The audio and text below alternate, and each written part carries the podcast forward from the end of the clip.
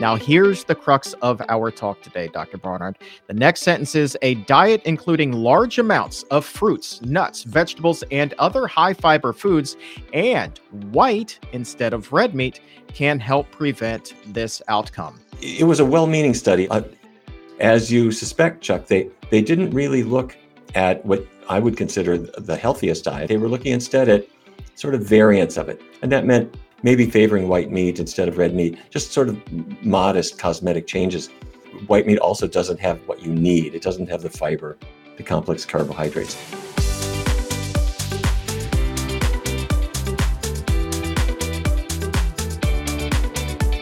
Welcome to the Exam Room Podcast, brought to you by the Physicians Committee. Hi, I am the weight loss champion, Chuck Carroll. Thank you so very much for raising your health IQ with us coast to coast in the US and in more than 150 countries. Hi to everyone listening in Louisville, Kentucky, Sheboygan, Wisconsin, and Ansan, South Korea. Wherever you are, we appreciate you helping to make the world a healthier place. This is episode 38 of season 6, number 434 overall. It has been touted time and again that anyone looking to cut fat and cholesterol and calories out of their diet should choose chicken over steak. But is that idea kind of foul? The question popped up again recently after a study of nearly 27,000 people from 33 countries showed that those who opted for white meat had a lower risk of heart disease. But some experts say those numbers are a bit misleading because there is still a big piece of the puzzle not being talked about. And one such expert is here with us today, a multi talented man Dr. Neal Barnard. He's here to weigh in on the white meat versus red meat debate and what the healthiest option of all might actually look like. Also, today I said multi talented for a reason because Dr. Barnard has been back in the studio with his band Carbon Works, and we have the world premiere of his new single from their album Vanishing Act.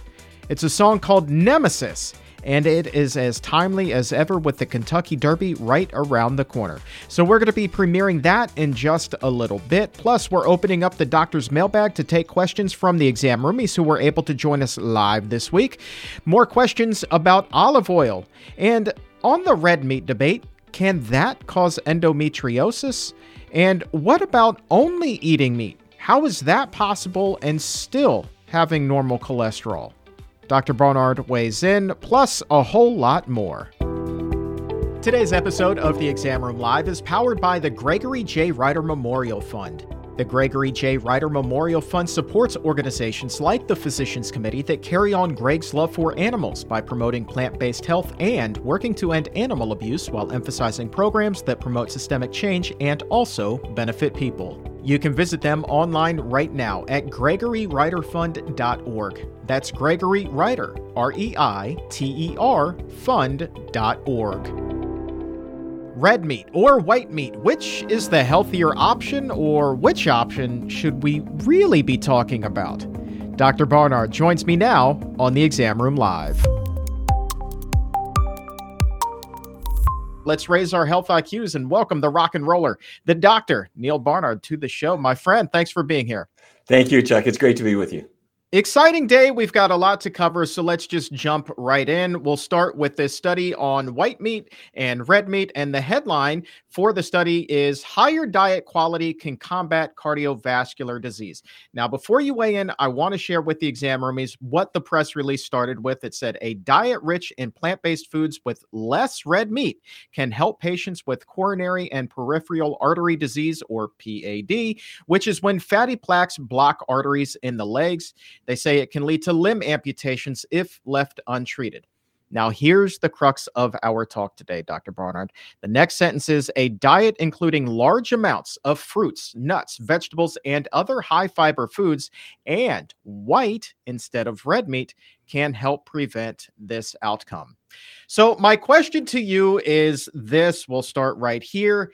How much healthier is chicken than steak? Well, it's it's it's unfortunate the way the study was done. Uh, it, it, was a well-meaning study in the sense that they looked at people who already had some heart disease, or they also had peripheral artery disease, as you were saying, Chuck. That's when the arteries to the legs are starting to get narrowed, and and you're risking losing a toe or a foot or or the whole leg. Um, they started out with people who had these conditions. They looked at their diet quality at the baseline, and then they looked to see who had continuing issues going forward. But as you suspect, Chuck, they they didn't really look at what I would consider the healthiest diet, a plant-based diet. They were looking instead at sort of variants of it, a Mediterranean diet or a diet that's just generally higher quality. And that meant reduced red meat, maybe favoring white meat instead of red meat, just sort of modest cosmetic changes. But to your question, Chuck, uh, no, white meat is a source of cholesterol. It has saturated fat in it. Uh, and the differences with red meat are really rather uh, trivial. It white meat also doesn't have what you need. It doesn't have the fiber, the complex carbohydrates. So had they been able to bring in a new analysis looking at what a plant-based diet would do, that's really our treatment of choice for people with artery disease or people who want to avoid artery disease. And one of the things that these researchers looked at, Dr. Barnard, was how the study participants' diets rated on the Alternative Healthy Eating Index. That's something you and I have talked about here on the show before. Um, in this case, zero being the worst, 70 being the best. They said that the average score here was about a 23, but they also said that for um, every five point reduction in a person's score, that was, resoci- uh, that was associated with a 7% increase then in the risk for cardiovascular disease and what they call limb events. So I assume that would be blockages and amputation. Um, if a person is eating a exclusively plant-based diet typically speaking how do they rate on the alternative healthy eating index scale? Well we've we've actually measured exactly that. When we bring in people who have weight issues or diabetes we change their diets and let's say some of them go on a conventional kind of diet reducing carbs. We can track their alternative healthy eating index on that kind of diet. It's rating their general diet quality. We can do the same thing if a person begins a low fat vegan diet and the answer is really clear that when a person goes to a low fat vegan diet, what are you doing? You're eating vegetables, you're eating fruits, you're getting away from the fat. So the dietary quality is much, much better. And when you actually quantify it with the AHEI or the Alternative Healthy Eating Index, you see the number just go right through the roof. It's it's the healthiest diet that there is. And just to kind of underscore this, one of the other big takeaways here. This was actually in the key summary that they released with the study. It said patients, uh, when patients were divided into four groups based off of their scores, those in the lowest quartile quartile had a 27% increased risk for both uh, cardiovascular disease and PAD compared to those in the highest quartile. So those eating the healthiest diets of all, and that really it kind of goes to just exemplify what it was you were just talking about. I guess my question, I got two left here before we open up the doctor's mailbag. Number one, is you know moving forward in the future with these researchers how how do we really encourage them to really go beyond just the mediterranean diet and dive into an exclusively plant-based diet especially when looking at these diseases that we know are so intricately tied to uh, how a person's diet scores on these healthy eating indexes? Uh, how do we really kind of keep banging the drum to make sure that that's always an option here it's a great question, Chuck. Uh, some of the researchers are already there, I have to say. There was a huge study in Spain called the PREDIMED trial, which we've talked about before. It was 7,000, more than 7,000 participants at risk for heart disease. And then they looked at if you start a Mediterranean diet, how do you do? And there were some sort of modest benefits. But then in the course of doing that trial, they said, wait a minute, we got 7,000 people here. Some of them are going further than just a Mediterranean diet. Some of them might be eating their chickpeas and so forth without any meat, any dairy. They're going toward a vegetarian or vegan diet. How do they do? And it turned out that although a Mediterranean diet was in some ways better than the previous diet they had been on before, those who got closer to a plant based diet or all the way to a plant based diet did the best of all. And so you, you really just can't deny the, the numbers anymore. I think I think the researchers are starting to catch up. I guess what would your message be to somebody who thinks that they're really on the right track eating a turkey burger as opposed to the traditional hamburger, or they're opting for, you know, the turkey bacon as opposed to pork sausage in the morning? Chuck, we are playing for keeps here. I have to say, I, I, I, recently was talking to a patient who had per, exactly peripheral artery disease, and he was scheduled for surgery to try to open up those arteries again. It's it's like a bypass in your heart, only it's a bypass in your legs. And his own doctor had said, a vegan diet's great, but you're probably not going to follow it. Just do a Mediterranean diet; it's probably just as good. And he took that advice. What happened?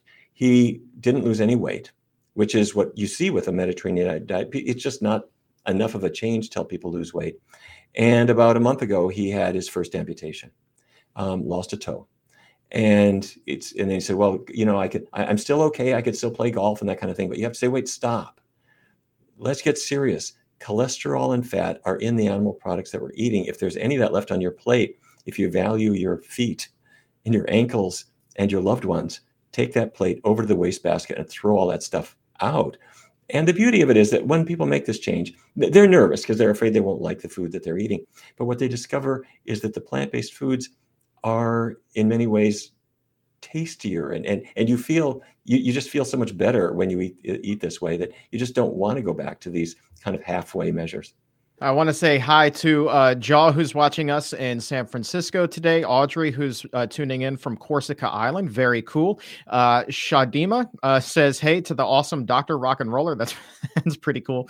Um, David Talk Stuff at 1125 has an interesting question surrounding what it is we're talking about today. He says, I see videos by a couple of people who eat massive amounts of animal products in food challenges, and their blood work shows very low LDL numbers. How, he's wondering, is this possible?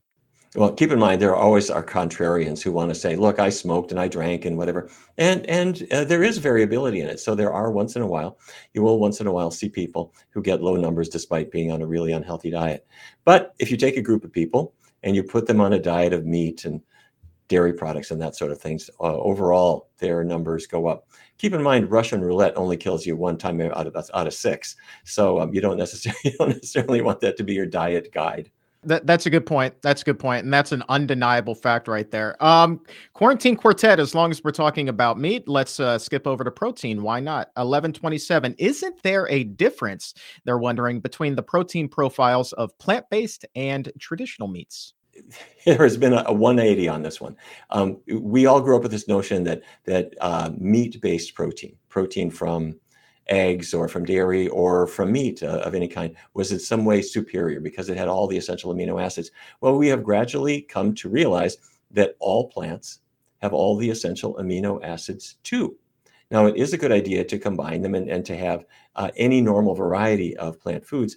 However, in I think it was 2016, Harvard researchers asked the ultimate question. If animal protein is supposed to be superior because it has maybe a higher complement of essential amino acids, what's the health benefit to that? And so they looked at a large group of uh, people in the Harvard cohorts, and what they found stunned everybody. The more animal protein you eat, you don't get a benefit. The more animal protein you eat, the more likely people were to die during the observation period of the study. And that was true for uh, red meat protein, it was true for poultry, it was true for fish, for dairy, and for eggs. And the idea is that if you trade those foods for plant based foods, the risk of mortality is lower. So protein matters. You need some protein, but you don't really need to worry about it. You'll get it automatically, but it should be plant based protein. Uh, as long as we're talking about uh, the different kinds of meats here today, Carmen has a question about meat and endometriosis, wondering whether red meat has been shown to cause endometriosis. And to add to that, what about other types of meat as well? Yeah, um, well, red meat has really um, been under the microscope, especially because it was the the the the worst meat in, in many ways, but but chicken and fish are not far behind. But yes, that question has been addressed by a pretty well-known study at Harvard University, the Nurses Health Study. They looked at women who, in their own, own lives, were choosing red meat more often, those who never ate the stuff. And the women who had, I believe it was two servings of red meat per day, had over 50% higher risk of developing endometriosis compared to women who generally avoided it. So there is uh, a fair amount of literature on endometriosis and diet. And, and for those of you who are not too sure what we're talking about, endometriosis just means that endometrial cells, that the cells that are supposed to be on the inside of your uterus, the uterine lining, they have escaped. They're now in the abdomen. They're implanting on the outside of the uterus, on your abdominal wall, on the intestinal tract, and so forth. Um, and they hurt and they lead to infertility and that kind of thing. Uh, diet seems to promote that. A, a, plant-based diet seems to be a good answer to it, uh, but that's a, a, question that is currently under discussion. Is is we we know that many women benefit if they have endometriosis, they go to a vegan diet, they do better. The the thing that we don't yet know is what proportion of women get better on a vegan diet. How many of them can look at a, a diet as a cure for their endometriosis? We don't have that answer yet want to say hi to Vegan Mommy D, who's tuning in from Toronto today. Uh, well, by the way, I'm going to be speaking at the Planted Expo up in Toronto this weekend. So hopefully you can stop by. I believe that's at the Enercare Center. So check that out. Hope to see you there. Uh, Dr. Barnard, let's take one more question. And then I want to get to the world premiere of Nemesis, which is a great and timely music video. Going to premiere that in just a minute. But one more for the mailbag. And it comes to us from Gina. This is another debate. It's kind of like white versus red meat, which is healthier. Gina is wondering about olive oil and whether that is heart healthy. There's so many different oils out there. Is this the healthiest option? Uh, it, it's a terrific question. Um, olive oil is a mixed bag. Um, oils are always mixtures. And with olive oil, it's definitely better than chicken fat. And here's why the saturated fat that's part of any kind of oil, um, the saturated fat is the one that raises your cholesterol. So beef fat, about half of it, is saturated fat. Chicken fat, maybe 30%. For olive oil, it's down to 14%. So every cup of olive oil that goes into a recipe, about 14% of that is the bad fat, saturated fat. So is it good? Well, better than butter, but it's not as good as using a nonstick pan with no oil at all. So um, there have been studies that have looked at, say, Mediterranean diets rich in olive oil, and the fact that it's lower in saturated fat compared to dairy or or other animal fats. That's good, but typically not as good as learning to cook without oils. All right, let's rock now. I need you to take off that uh, doctor's lab coat, so to speak, and put on your rock and roll outfit, man, because it's uh, time for the world premiere of Nemesis by your band Carbon Works, the new album Vanishing Act, streaming now on Spotify. So I'm really excited to be able to share this video today. And it's really timely. It ties in well with the Kentucky Derby that's going to be run on May 6th. So set this one up for us. What is the idea, the theme behind Nemesis, Dr. Barnard? Yeah, ostensibly this this uh, song and the video about it relate to to animals, and it's animals going out uh, about to begin a, a horse race. Um, but what the the underlying theme really is all the things that we don't see. You go to the Kentucky Derby and it's champagne and money won and lost, and everybody's having a mint julep, and uh, the women are wearing the big hats and all of this wonderful tradition. But what you don't see is underneath all of that there why is there a whip in the jockey's hand? What's he going to do with that? Um, why are there drugs that are legally used and why do they have to enforce drug bans? Why is it that in horse racing in general there are about 24 what they call a catastrophic breakdown? That means the horse broke the leg and had to be killed. There are about 24 of those, per week um, in the us now. Um, what's that about? And who uh, if somebody came in from another planet and they looked at a man riding a horse. To, to you and me, we grew up with it. It seems totally normal. To somebody who came in from another planet, they would think that's sort of an ectoparasite on top of that horse, so, uh, attached to his body and being dragged around. So, so the, the point of the song is, is the things that we sort of don't see. And, and my hope is that it encourages the, the listener to, to maybe see things from a different viewpoint. All right, let's take a look at it. The world premiere right now of Nemesis from Carbon Works.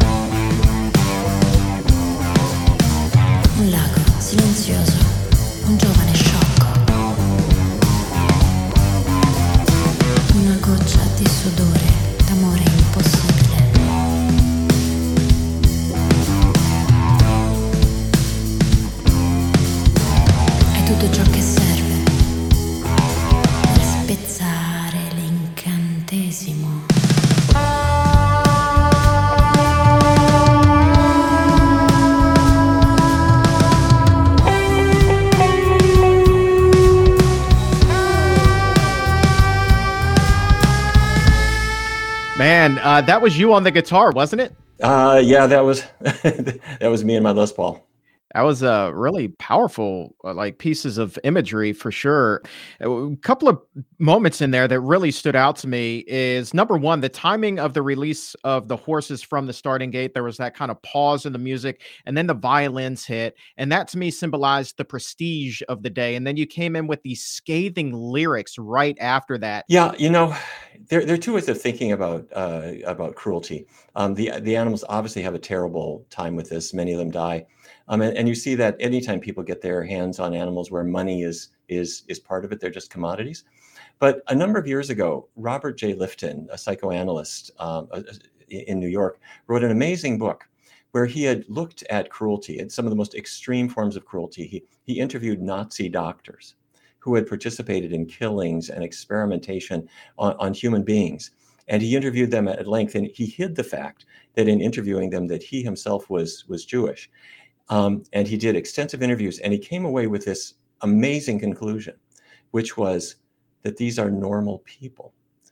He had wanted, or, or maybe the reader wanted to think, no, these are just abnormal people. No one could ever do such atrocious things. But he said, no, these are normal people who have gotten acculturated into a society that permits and fosters this kind of cruelty. So that's one way of thinking about this. The other way of thinking about it, and I've seen this um, in laboratories uh, when I was in, in college and so forth, is what kind of person is attracted to a job.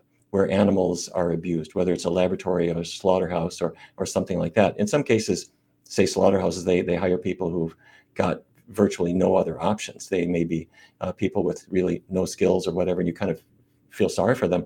But there are others where people who get involved in certain professions where animals are abused, there is some personality issue, maybe a little too much testosterone, too much domination, too much actual sadism. And that I hate to say it, you do see that in in horse racing and a lot of other areas fantastic commentary there with that music and so timely with the Kentucky Derby coming up here on May 6th. Um, and also coming up, Dr. Barnard, I mean, you, we're really going to be diving deeper into the music. Uh, we've got two big events with uh, Carbon Works here coming up May 9th in New York City at the Robin Williams Center for Entertainment and Media, and back here in the DC area in Silver Spring, Maryland at the AFI Silver Theater and Cultural Center on May 11th. Two nights only. And here's a special thank you you to Exam Roomies right now. If you want a pair of complimentary tickets, zero cost to you, head over to pcrm.org slash cwcomp. pcrm.org slash cwcomp is in Carbon Works. And then click that link. Uh, we can take you right to that in the show description or in the episode nights. Couple of big nights coming up. You looking forward to them? Oh, absolutely. It's going to be really great. I have to say, um, in New York uh, on May 9th, as you mentioned, at Robin Williams Center. It's a wonderful place, just state of the art uh, place and uh, we're going to be showing lots and lots of, of uh, new videos that have not been released, plus some old favorites from before, from the previous Carbon Works uh, album. Then Dolce is coming from uh, Italy, and she'll be singing uh, live. And it'll be a nice chance for us to just all get together and talk about things. And then the same thing at AFI here in Washington, D.C., American Film Institute, on May 11th, plus a cupcake reception. Everybody comes who comes is going to be able to to uh, have probably the healthiest cupcake they ever had, and we're going to talk about music and animals and ethics and ways to change the world. Absolutely. And uh, I'll be there both nights as well for a little bit of a meet and greet. So hope to see some exam roomies out there. Again, free tickets. Click that link right now in the show description or in the episode notes. Dr. Barnard, I know that you have to roll. So, my friend, thank you so very much for joining us today and congratulations on the release of the new album. Well, I hope people like Vanishing Act. And you know, when I often think about how life is so short, uh, our children are born, they grow up, they go off on their own way. Same is true with the animals that have come into our lives. Lives is uh, life is sometimes a bit of a vanishing act, and if that's the case, then the thing that maybe we can do is to try to help other people to be healthier, to be kinder, to be more compassionate, and to exemplify those things in our own lives, or at least to strive to. So that's what it's all about. Thank you, Chuck, for all that you do to make the world a better place. It's absolutely my pleasure. And also, I want to say a huge thank you to the Gregory J. Reiter Memorial Fund for sponsoring today's episode of the Exam Room Live. You know, the Gregory J. Reiter Memorial Fund supports organizations like the Physicians Committee that carry on Greg's love for animals by promoting plant based health and working to end animal abuse while emphasizing programs that promote systemic change and also benefit people. You can visit the Gregory J. Reiter Memorial Fund online at gregoryreiterfund.org. That's Gregory Reiter R E I T E R fund.org. In the episode notes right now, you will find a link to stream Carbon Works' new album, Vanishing Act, in its entirety on Spotify. And also in the episode notes are links to claim your free tickets to the Carbon Works shows in New York and Washington, D.C. Not sure how long those will last, so if I were you, I'd act now. The Physicians Committee for Responsible Medicine is recruiting participants for a no cost 12 week research study to evaluate the impact of a dietary intervention on pain, inflammation, and quality of life in individuals with endometriosis. Qualified study participants who are randomized to the diet intervention group will receive support via weekly online group sessions with physicians, dietitians, and cooking instructors. These participants will also receive study related nutrition education, practical tips, and cooking demonstrations to help transition to a low fat, plant based diet. Participants who are randomized to the control group will be asked to maintain their usual diets for the initial 12 weeks. At the conclusion of the initial 12 weeks, they will be offered 12 weeks of instruction in the plant based diet.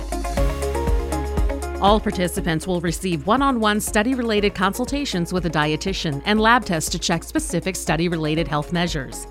Recruitment is now open, and the assessments and intervention will start in late April 2023. If you or someone you know has been diagnosed with endometriosis, lives in, or is willing to travel to Washington, D.C., and is not currently following a low fat, plant based diet, please go to pcrm.org slash endometriosis to fill out an interest survey. Huge thank you to my wife Julie for lending her voice to that. And again, there's a link for you to apply to participate in the study right now in the episode notes. So, today's show, we're keeping kind of on the short side, but there is one more study that I wanted to pass along today. This one came across my desk this week, and I thought that it was absolutely fascinating. It has to do with restaurants putting the amount of calories in their foods on their menus. So, this was a study that was done by researchers at Tufts University. And it shows that what the net impact is, is that basically when you put the amount of calories on menus, the average customer shaves about 20 to 60 calories per meal. They simply gravitate to the lower calorie options. That appears to be what's happening here. Now, what these researchers did, though, was that they wanted to take it a step further. They may say, well, look, 20 to 60 calories per meal, not that big of a deal until you look at it like this group did. They say these 20 to 60 calories per meal are enough to prevent at least, at least 28,000 obesity related cancer cases and 16,700 deaths over the course of a lifetime, our lifetimes. 28,000 cancer cases, almost 17,000 deaths. That is a lot. And looking at it from a financial perspective as well, this is huge. Huge for insurance companies and doctors' offices and employers because it also saves a combined $2.8 billion in healthcare and what they call societal costs. Almost $3 billion. That is huge. So, hopefully, we can actually dive a little bit deeper into the study next week when we are joined by Dr. Vanita Rahman and dietitian Karen Smith, who are teaming up for a course on binge and emotional eating. So, we're going to be talking about that, but I wonder would you still be steered toward a healthier option if you're really just having that terrible, horrible, no good, very bad day? And would that then would that then still apply? Would that then still count toward all of these cancer cases and deaths that could be prevented? Interesting conversation. So, in the meantime, if you would like to get a closer look at the study in full that was done by the researchers at Tufts, we've got a link to it right now in the episode notes. And that episode with Dr. Rahman and Karen Smith that will be coming up next week on the Exam Room Live. So, set a reminder, join us Wednesday, noon Eastern, 9 a.m. Pacific on YouTube and on Facebook. Also, coming up, if you are in the Toronto area, I will be speaking at the Planted Expo at the Enercare Center. That will be on Sunday afternoon. I think I'm going to be going on around 2:30, just after our good friend Carly Bodrug from PlantYou. Dr. Michael Greger will also be there that weekend, as will the badass vegan John Lewis. Tickets and full speaker information can be found right now at plantedlife.com. And if you're in the giving mood and you feel like you've raised your health IQ by a point or two, why not subscribe and leave a nice review? The Exam Room podcast brought to you by the Physicians Committee. The more people who subscribe, the more people who leave those five star ratings, the higher we climb in the rankings and the easier it becomes for people who need to find this information the most, who are searching for the answers for their own health it makes it easier for them to find this when they need it the most. So please take a moment, hit that subscribe button, and leave a five star rating and a nice review. But for today, that is going to wrap things up. I want to say thank you one more time to Dr. Neal Barnard for being here and sharing this world premiere of the video Nemesis with us. Very cool stuff. And for everyone at the Physicians Committee, I am the weight loss champion, Chuck Carroll. Thank you so very much for listening. And remember, as always, keep it plant based.